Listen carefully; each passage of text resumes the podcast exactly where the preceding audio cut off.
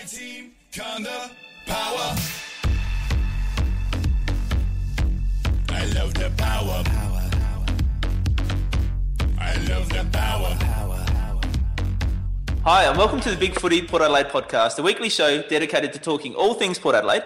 Uh, I'm Enviable Tradition. I'm here with my regular co-host Macca19. Welcome, mate. G'day, buddy.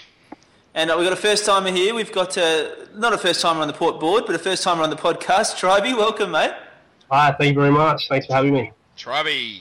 And so, obviously, a big week this week with the uh, with the finals all happening. Port going down to Geelong by 16 points at the MCG. We're going to get into discussing all about that in just a short moment. But as we always do when we have a new podcaster on the show, Tribey, we're going to start with you, mate. And we want to know how you came to love this great football club and, and what your background is with the Port Adelaide Football Club. Well, controversy, is that what you're aiming at? Or you can be controversial if you like. That's It's okay.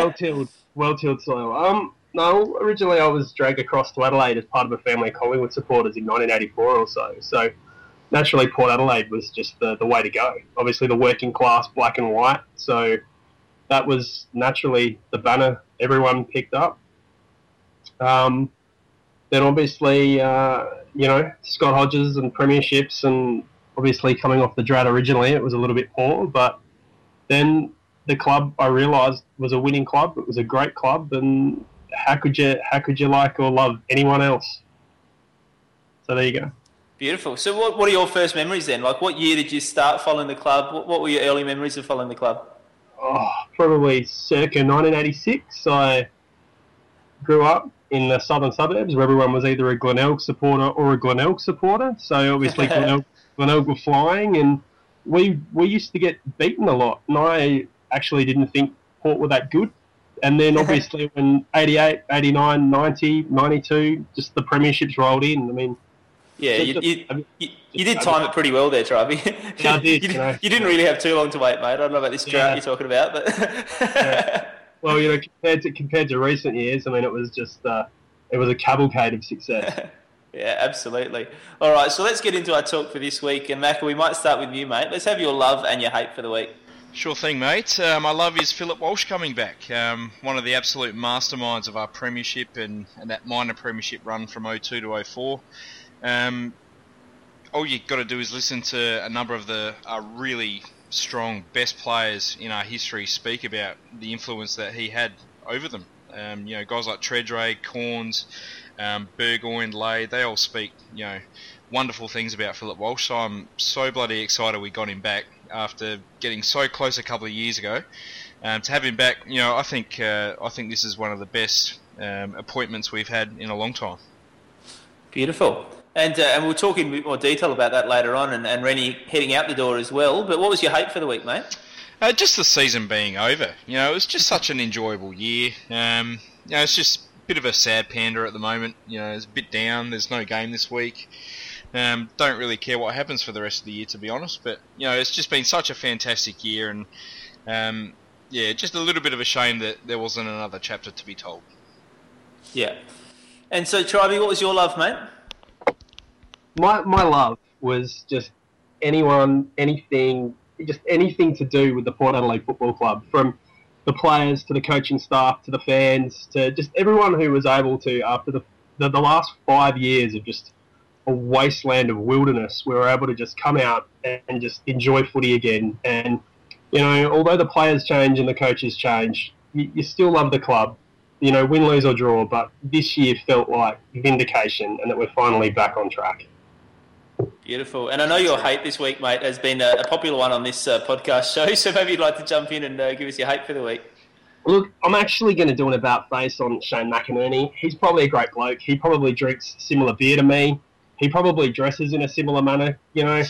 But so I'm going to move away from that, and I'm just going to say oh, I, I hate Geelong. I mean, this, this, this last ten or eleven games where they've just they've just murdered us in every single way.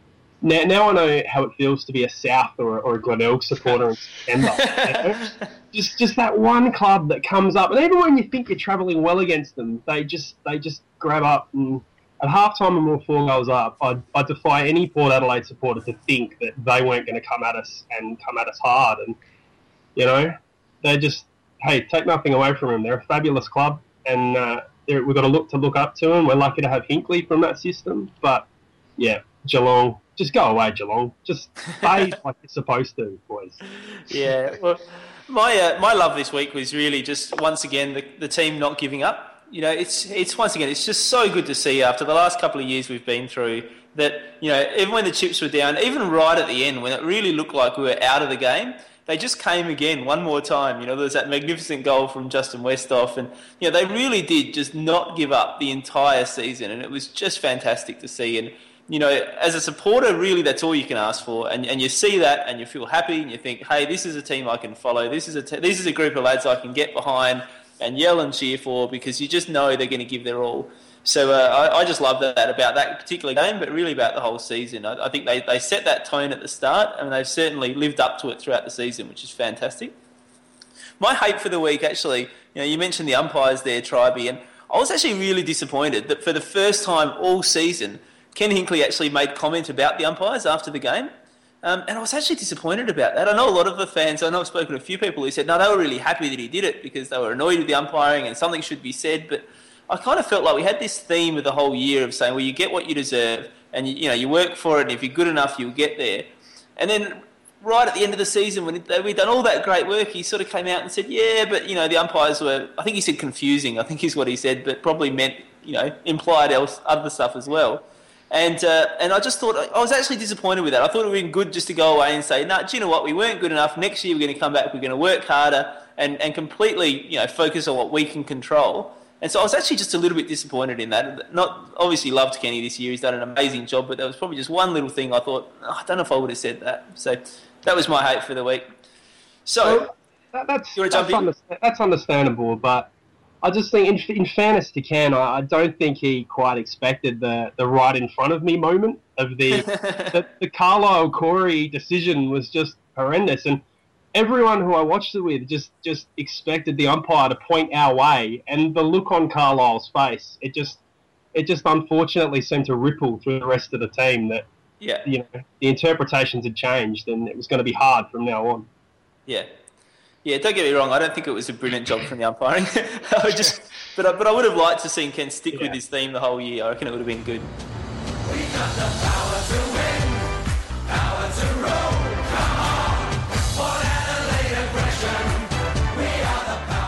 Macca, perhaps you can jump in, mate. We're going to move on from the umpires now. We're going to move on to your review of the game. Obviously, we played Geelong, gave him a really good shake, but went down by 16 points at the end. Do you want to talk to us a bit about what went on? Yeah, sure. We did give them a really good shake. You know, I'm so proud of the lads um, in how they played. Not just how they played, but how they went about it. You know, they weren't prepared to be bossed around by Geelong this time. Um, and even said, even though we had a, a big sort of third quarter breakdown, I thought, you know, for the other three quarters, we put put in a bloody good effort uh, and nearly came away with the win. Um, I mean, such a strong opening half. I mean, who would have thought we'd be four goals up at half time against Geelong at the MCG in a final? Um, I mean, that was beyond my wildest It was, expectations. it was pinch yourself kind of stuff, wasn't it? Like you were sitting Yeah. there going, "Really? Are we really up? Are we What's really up by four goals against Geelong? I mean, Yep. yep, we are. Yeah, that's it. Um, I don't know. I guess you know when they kicked the first two goals, you sort of thought, oh, here we go again. You know, we're going to be bloody seven goals down at quarter time or something. But you know, then we we really controlled the game for the next sort of forty-five minutes, um, and did such a good job. You know, lots of gut running. I, I know it's been a theme on the podcast, especially with Ebert and his gut running. But guys like Monfries and Gray and and Moore and you know. Brody and especially Cameron O'Shea. I mean, he is Yeah. Jake Cornslike at the moment. That's know. the name I was about to mention. Definitely his gut Oh, running and just all his all-round effort was amazing. Just an incredible footballer he's that he's turned into. I mean, I'm so excited about his career and, and where he's headed next year and beyond. Um, and we've we were four goals up at half time, and I know I don't know. I was so excited. I was jumping around like an idiot at half time, just just hoping that you know, in the back of my mind, there was always that thought of, got you know, probably about seven or eight times this year we've come out after half time and just put in such a lame effort. Yeah. Um, well, let's let's stop on that point for a sec, Macca, because I actually want to find out from all three of you. You sort of covered that there, Macca. What what you thought at halftime? Like, where, where where did you think the game was going to go in the second half? I was had my fingers crossed that we would come out, and my expectation was all I want is for us to still be in front, and you know, best case scenario is that we are you know, still four goals up at three quarter time. I thought if we can keep that margin, um, you know, our better legs, our better fitness will hold us in good stead in the last quarter when Geelong come back. But yeah, they came back a quarter early. and Tribey, what were your thoughts at halftime, mate? Mine was actually far more simplistic. Like I was actually, to be brutally honest, I was in the ensuite having a halftime slash, and all I all I could think of, all I could think of was we're four goals up. If we can get the first goal of the third quarter to stretch it out to five, it'll give us the belief. It'll give us that little kick we need. Oh, but unfortunately, there was just something about that that Geelong. There was something about the occasion. I just thought we cannot have the sort of performance we had in the first quarter, all our uh, first and second quarter, all our own way, without Geelong eventually coming back. And did they? They just Yeah. steamrolled us in that third quarter. Yeah, because I got to admit, I mean, you guys obviously heard my pre-match prediction, so I was still pretty circumspect at halftime. Like I was still sitting there thinking, you know, we've done so well. We're four goals up. It's it's pretty much all gone perfectly for us so far. I thought if we can manage to maintain that for the entire game, you know, we might just be able to keep our noses in front. But I just had this feeling there was going to be a stage, and it seems to be in the third quarter a lot this year, where we just weren't quite going to keep our pedal to the metal, we weren't quite going to keep that same pressure on, and, and they were just going to, you know, just be too good, unfortunately, too experienced. You know, once again, you kind of come back to the way the Port, the old Port Magpies used to do it to all the other SANFL teams. Basically, they just had that finals experience, they had that finals know-how, where they just knew, you know, if they just persisted, they'd get through you and get over the line. And, and I think that's kind of what Geelong did to us. So I, I was sort of sitting there thinking, gee, this is awesome. Like we were in with a real chance here, but in the back of my head, I was thinking, oh, I don't know if we can hang on. Anyway, go on, Macca. I was just curious to hear what people's thoughts were at halftime. Yeah, well, I mean, I, I was similar, you know, praying for the first goal. If we get the first goal, we will win the game. That's what I said to a, a couple of big footy lads at the ground um, during the halftime break. Unfortunately, it didn't happen that way. I mean, Geelong, I mean, they, I don't know, I think it was about 30 seconds in when Hawkins scored, and you just felt, oh, here we go. Got to get the next one. Bang! Straight away they get their second goal. Bang! Straight away they get their third goal. There goes the three, the, you know, the halftime break. Um, there goes the lead. Um, you know, going back on. Um, Yeah. I'm not sure. I really don't know what it is about our third quarters this year because it, it's happened so many times, almost on a weekly basis during the second half of the year. I know it was the first quarters during the first half, um, but ever since the Dogs game, uh, just before the break, when they came out and kicked about seven goals to one or something like that, we've just not been able to compete after half time in the third quarter. Yeah, I was going to mention that because it, it was early in the year. It was the start of the game, and so it seems like we come out from either the start of the game or from the main break just not quite switched on, and I just don't see how that can be happening on such a consistent basis. Well, it's just a complete breakdown. I mean, it's just you know we don't win the ruck, and the midfield just completely disappears. We lose every single clearance, every single stoppage. Um, our defenders are behind the ball. Um, you know they're not getting their spoils in, so we throw a couple of men behind the ball. They're not in the correct position. When we happen to do actually win the ball, we've got no one to kick it to up forward, so the ball just comes straight back out again. Um, and it's just happened so many times. I mean, Yeah. you, you look at the showdown, and um, even against like Gold Coast and, and Geelong again. Um, yeah, just not sure what it is, but you know we. I- really thought that Jay Schultz's goal um, near the end of the third quarter was going to be important, just to keep us in touch. Um, I think it was about seven points the difference at uh, at three quarter time, and I thought, you know, we, we we've shown that we've got such good fitness this year. We know we're not going to give up. We know we're, we're going to put everything into this last quarter. Um, and I, I really was disappointed with the umpiring in the last quarter. But I mean, as you said, you get what you deserve. And going on the third quarter, we didn't deserve to win the game.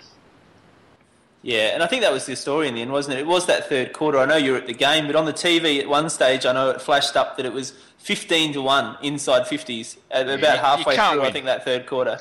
You don't deserve to win a final if you if you kick you know one scoring shot to about 15 in the third quarter of a final. You don't really deserve to win. Yeah. So Yeah, and I think that's what it was in the end. I think it was just that consistency. And, and I know we spoke about it before the game, and we said, you know, this, they're a young team. They still haven't quite got that four quarter consistency yet. They don't seem to be able to maintain that level of performance across a whole game, uh, or indeed across a whole season yet.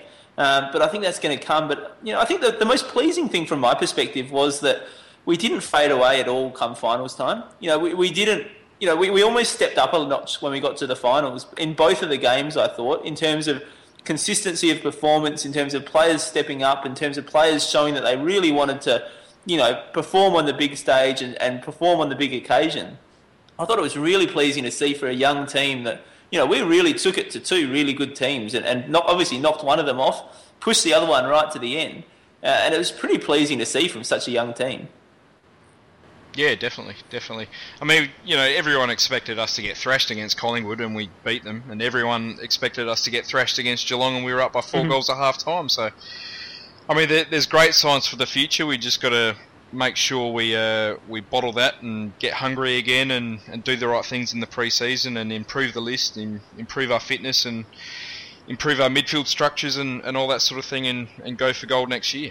Yeah, and, and, we're definitely going to talk about that a lot on the podcast show next week. We're going to do a whole review of the season of sort of what went right and what went wrong. So everyone can sort of look forward to that next week, and we'll get right into that. But Tribey, what were your thoughts on the game, mate? Oh, am I, am I allowed to speak candidly, or this is a G-rated program, isn't it? Um, yeah, look, uh, I I I, vacillated from disbelief that we were doing so well in the first half to hold Geelong. So what what, what did they kick to half time? Three goals, six or something? Yeah, about that. Yeah, yeah uh, for, for us to just be, it, it, was almost too good to be true. We seemed to be cruising almost in the, in the last part of the second quarter, and then obviously the third quarter when Geelong, the inevitable tidal wave came. It just it what really frustrated me was we, we didn't seem to be completely outclassed. It's just we just seemed to have that that split second of slowness or that split second of indecision that Geelong had, you know. So there was a moment when Bartel kicked that goal on the run where Broadbent did a really good defensive effort and he tried to kick it to Boak and Corey just stepped in with a split second mark and hand off to Bartel who then goaled. And you just think to yourself, this is the sort of execution and level. I mean, it's not luck. You know, it's it, they, it can't be just luck that they do this to Hawthorn. They do this to us. They do this to Collingwood. They do it to teams again and again and again. And, and this is the level we want to reach if we're to win another premiership. And I think it will absolutely bode well for this group that they did perform extraordinarily well on the MCG when they weren't expected to. Yeah. And uh, at, at, a risk of sounding like someone from Carlton, we are coming, and uh, I'm, I'm, I'm, pretty, I'm pretty sure a few people know it too. At least we went with "We are coming" rather than "Can you smell what we're cooking?" Because that was that was that was a particularly bad motto. So, that was a shocker. So yeah, and I think it's right. It was just that, that slight difference, wasn't it? Like you could just tell they just had that little bit more execution. They had that little bit more experience. They had those little bit bigger bodies. But but isn't that a great thing for our team to come up against them and say, you know, we were that close. Like you know, we were that close. All we've got to do next year is find that extra five percent, that extra ten percent. You know, it, we're not talking monumental changes now. We're just talking that that little bit extra we've got to find. And I think you know, we're going to talk later about the changes in the coaches, but you know, with Burgess on board for a second pre-season, with the team getting that extra year older, it's not hard to see how we can find that extra little percent to really take it to those top teams. Yep. Absolutely. So it's going to be really exciting. So, how about we start talking about some of our best players for the game? Who do you guys like? Oh, Boakey. Um, after a down week against Collingwood, I thought he really came to play and led from the front against Geelong. Um, did everything he could to help us over the line. Um, thought Trengove had a had a ripping game on Podsiadly. He's someone that's you know almost consistently killed us over the last few years. So him keeping him to something like one kick was uh, was a fantastic effort. Um, I brought up Cameron O'Shea earlier. You know, he's just such a good player now. Um, he's probably the best in that position in the league at the moment. You know, that sort of third tall, um, yeah. chopping in front of the, the pack and taking a mark and running off. I mean, it, it is Chad Cornes like, and I'm just so excited to see what he can do in the future. Um, I thought Brad uh, Brad Ebert's effort um, once again, you know, he, he was probably our best player throughout the finals. Um, and Westhoff, you know, it was great to see him really stand up in a final. And I mean, that goal at the end there was just ridiculous. Yeah, it was a great goal, wasn't it? What, what a, that was just amazing. I mean, it's it's so ridiculous that the goal of the year is uh, is passed and it's not eligible to be in it. But uh, it, it, should have won at Nacanta. It was just fantastic, and, and what a moment in the game to do it. You know, just when it looked like it was all dead and buried, all of a sudden this little spark just to reignite again was pretty exciting. So that's it. Um, Tribey, who do you like in the game, mate? Um, without wanting to double up on uh, Macca's uh, summary there, um, I'm going to say Jay Schultz, actually. Um, I just thought it was another typical game where Jay Schultz was under the pump. He was facing two on ones, three on ones, the emptied out forward line when we struggle and we're facing an onslaught from the opposition. And he just he just kept on presenting. He kept on trying. He kicked uh, one or two goals when the game was really hot after being quite quiet. And also, I'm not sure whether he injured himself. There was a moment when he he fell on his he fell forward onto his hands, and it just looked like he either jerked or dislocated his shoulder at one point. And I, and I thought, oh no, that, that looks absolutely terrible. Um, but to come back on and keep on battling, and uh, without wanting to harp back on certain decisions again, I did think he probably could have got an important goal late on when Lonergan just absolutely threw him out of the contest one on one, and it was deemed to be play on. Um, but yeah, I mean, apart from Jay Schultz uh, battling, I I really liked, and I am going to double up, Cameron O'Shea. I think Yeah. for someone who is so maligned, he is just an absolute stud of a player. He's big, he's quick, he can read the play really well, he runs lines, uh, he's got a quite underrated disposal, and I think when he really begins to back himself and realises just how good he is, both talent wise and physically, he is just going to be one of the elite players of the competition. Yeah, and he was probably my best too. I thought O'Shea was just fantastic, and, and everything you guys have said was absolutely true. And uh, you know, I, I think he's one that should be really looking to push for that All Australian selection next year. We'll talk about the All Australians a bit later, but I think he should definitely be pushing for that All Australian next year. Like he, he, he should be looking to, to get that spot probably that Mackie had this year. And uh, and I think you know on the form he showed, particularly towards the end of the season, there's absolutely no reason why he can't come into that spot because he just played some absolutely fantastic defensive and attacking football. You know, playing tall, running. You know, he really just did the lot, and it was fantastic. And Macca, I think you were spot on with really our leaders. You know, Boak, Trengove, and Ebert probably. You know, not just in this game, but in, in, throughout the finals and throughout even just the latter part of the year, I thought those were the three who really stepped up and really showed leadership and really performed when the chips were down against the quality opposition, when the heat was on. I thought those three were absolutely fantastic. I think Trengove's last month has probably been by far the best footy he's played for the club. I've always been a big rap for him. Yep. Uh, but he's just stepped up to that next level to sort of start playing the footy we've always known he was capable of and find that really good mix between you know that aggression but also playing good footy, being sound defensively, have, giving a little bit on the offensive side as well. And I, I reckon he's just been absolutely fantastic and pretty undersold, I reckon, in the last month. You haven't heard a lot about him in the media or anything like that, but but I think his footy's just been fantastic. So Oh, exactly. Yeah. I mean, he, he's kept his two opponents to something like three kicks total in the two Yeah. finals. I mean, that's, That's unbelievable, that's isn't it? incredible. Yeah. Yeah. So who'd you like from the young guys? Obviously, uh, you know we've all mentioned Cam O'Shea, and he probably still classifies as a young guy. Um, but who else do we like for the young players? Probably, without being too harsh, no one else, to be honest. Um, it was just one of those games where, I mean, Wingard was a little bit below par. Um, Moore made a few mistakes. Ollie Wines, I, I liked his game, even though he didn't get much of it. Um, Colquhoun was okay. Um, actually, I really thought Jasper Pittard's first half was outstanding. Um, he was someone that I wanted to, to note. Um, he fell away pretty dramatically after half time, but his first half was probably the best fast half of football he's played all year, in my opinion. I'm, I'm shocked, Macca. I'm shocked. just I'm just going to recover a little bit. Yeah, no, I, I reckon I reckon you're right there, mate. Absolutely. And Funny, Toby, just who'd you like? Jasper Pittard. If, if he had been able to get that disposal away, I mean, obviously he was pinged for illegal disposal or holding the ball or something along those lines. I couldn't tell. I was so angry. Um, Is that still a rule? I think it is. it wasn't. It wasn't for most of the finals, and then all of Yeah. a sudden, it's back in vogue, fashionable.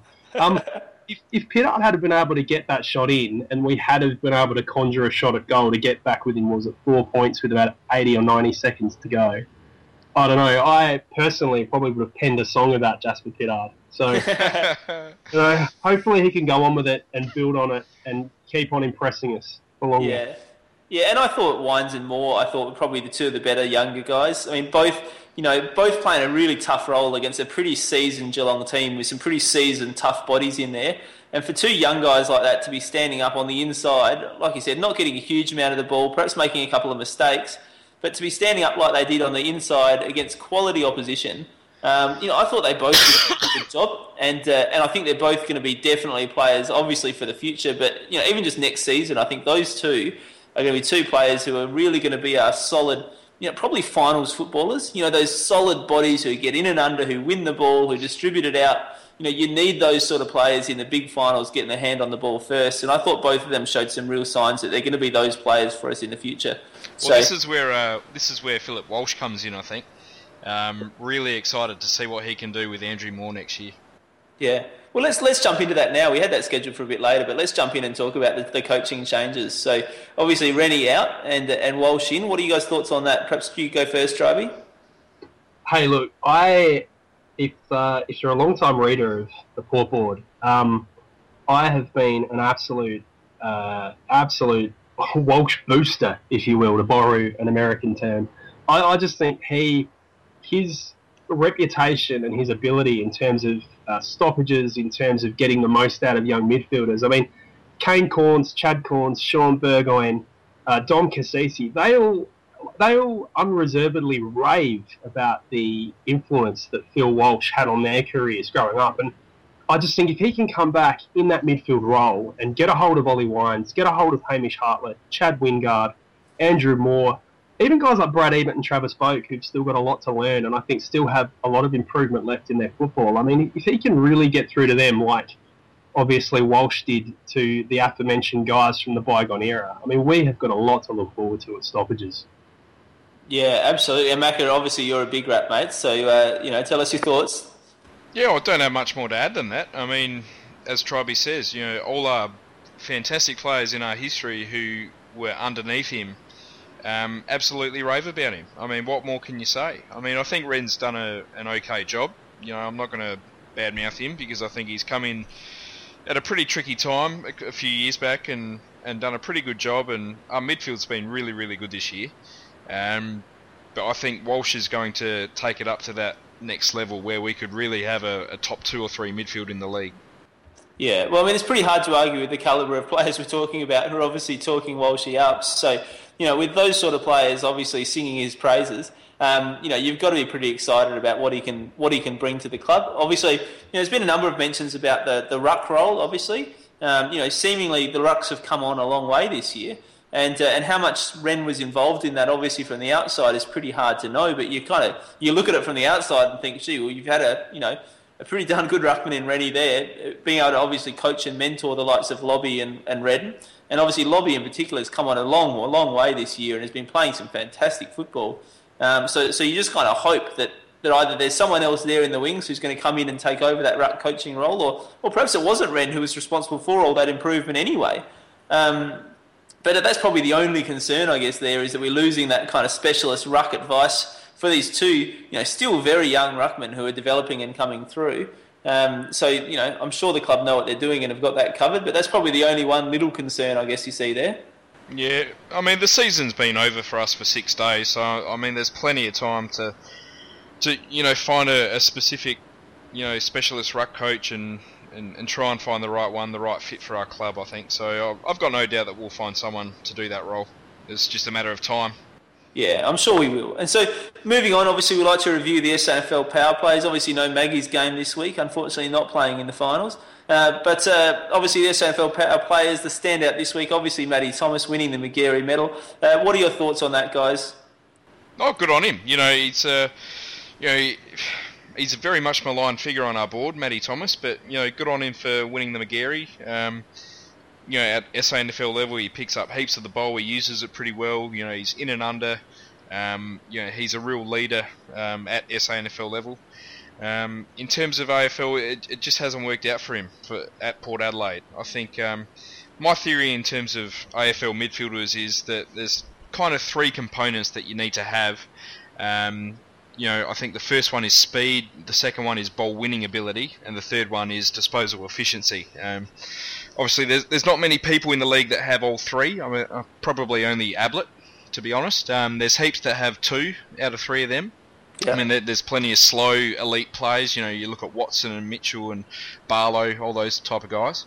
Um, you know, plenty of people have one, but I don't think Matt Thomas has any of those three. Um, you know, he's pretty slow he's only a 15 to 18 disposal uh, winner, um, and he's not very clean with the ball at AFL level. Um, Yeah. He's had plenty of chances. He hasn't quite made it. You know, he's been a popular figure. I used to love him, um, and I really wish him well for the future. You know, it seems obvious that he's going to get another crack elsewhere, um, and hopefully he can play another 40 or 50 games for another club. And, and how do you think he'll go, Macca? I think he'll probably do as well as he did at Port. You know, he'll be that sort of. He'll get a bit of the ball. He'll pl- he'll have the odd game, you know, once every six weeks where he's best on ground, and, and that'll be about it. I think. Yeah. What are your thoughts, Strovey? Uh, shout out to both Big Matty T's, uh, the real the real Matt Thomas, and of course Big Matty T from the fourth board, who I've had running.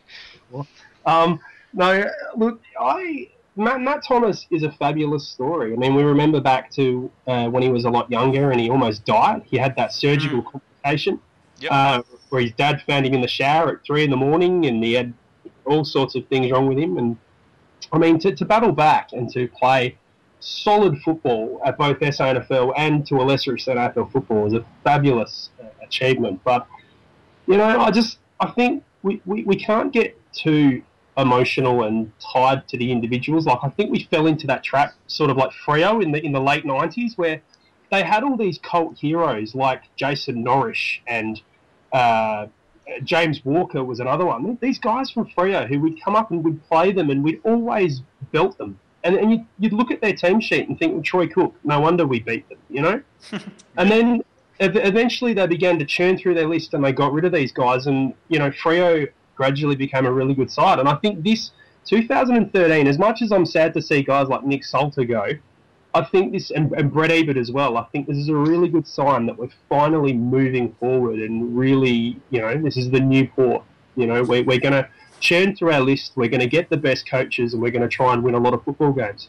Yeah, and probably a sign that we've got a whole lot more depth there as well. You know that we don't actually need to hang on to the, the Matt Thomases, and and you know I, I would just want to agree that I think Matty's been a great player for our club. He's he's really given his all. You know, you've never seen him come into the team and thought, gee, he's not really trying. You know, he's he's always given his all when he's got there. He may have fallen short at times in terms of execution or disposal efficiency or you know whatever else was there.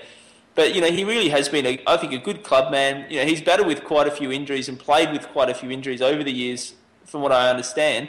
And uh, and so for him to sort of work through that and to be the consistent performer he was, provide that depth, you know, come into the team when he when he was needed, you know, go back to the SANFL. He wouldn't sulk, he wouldn't complain. He'd go back, he'd play good footy, he'd earn his way back into the team.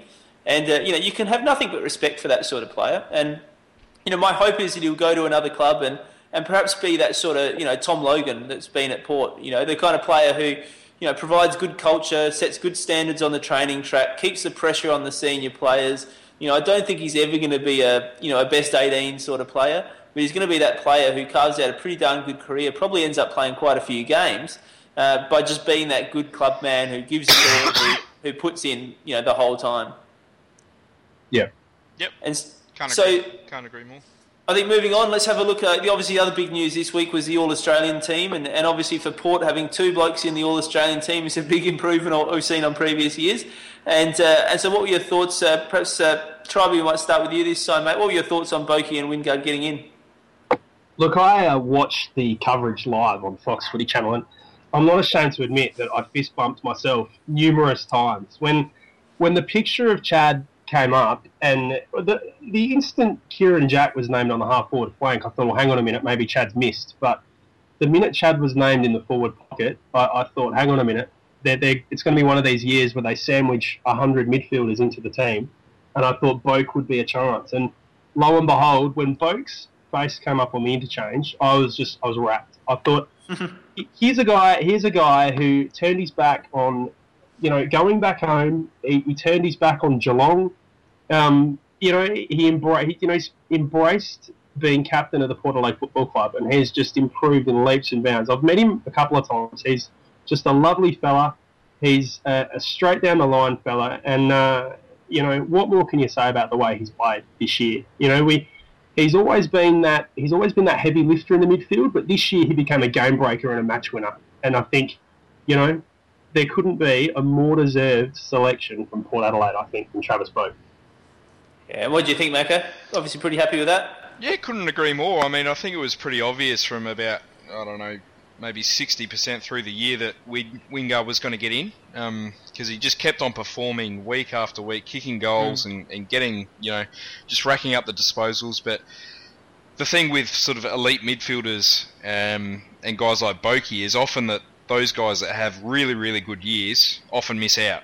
Um, and I was absolutely stoked that he got in because he has had probably the best captain's year of anybody else in the league this year, and he's probably had the best captain season that I can remember anybody um, that's captain Port Adelaide having since I've been alive. Um, definitely up there with guys like Russell Johnston's, you know, 1990, um, guys like Tim Ginever's 94.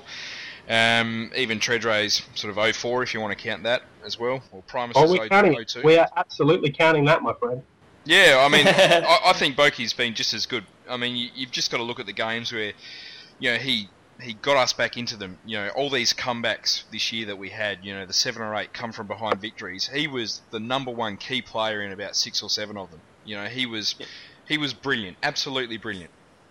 Yeah, and I was kind of the same. I thought Wingard was a no-brainer, and I thought you know the way he stood up, and it wasn't just the you know the, the number of possessions he got. It just wasn't just the you know the, the stuff he did on the field, but it was when he did it on the field as well. You know, the amount of times he stepped up in those clutch situations, kicked the crucial goal, you know, stood up in the big moments of the big games. I thought it was just impossible to ignore this year.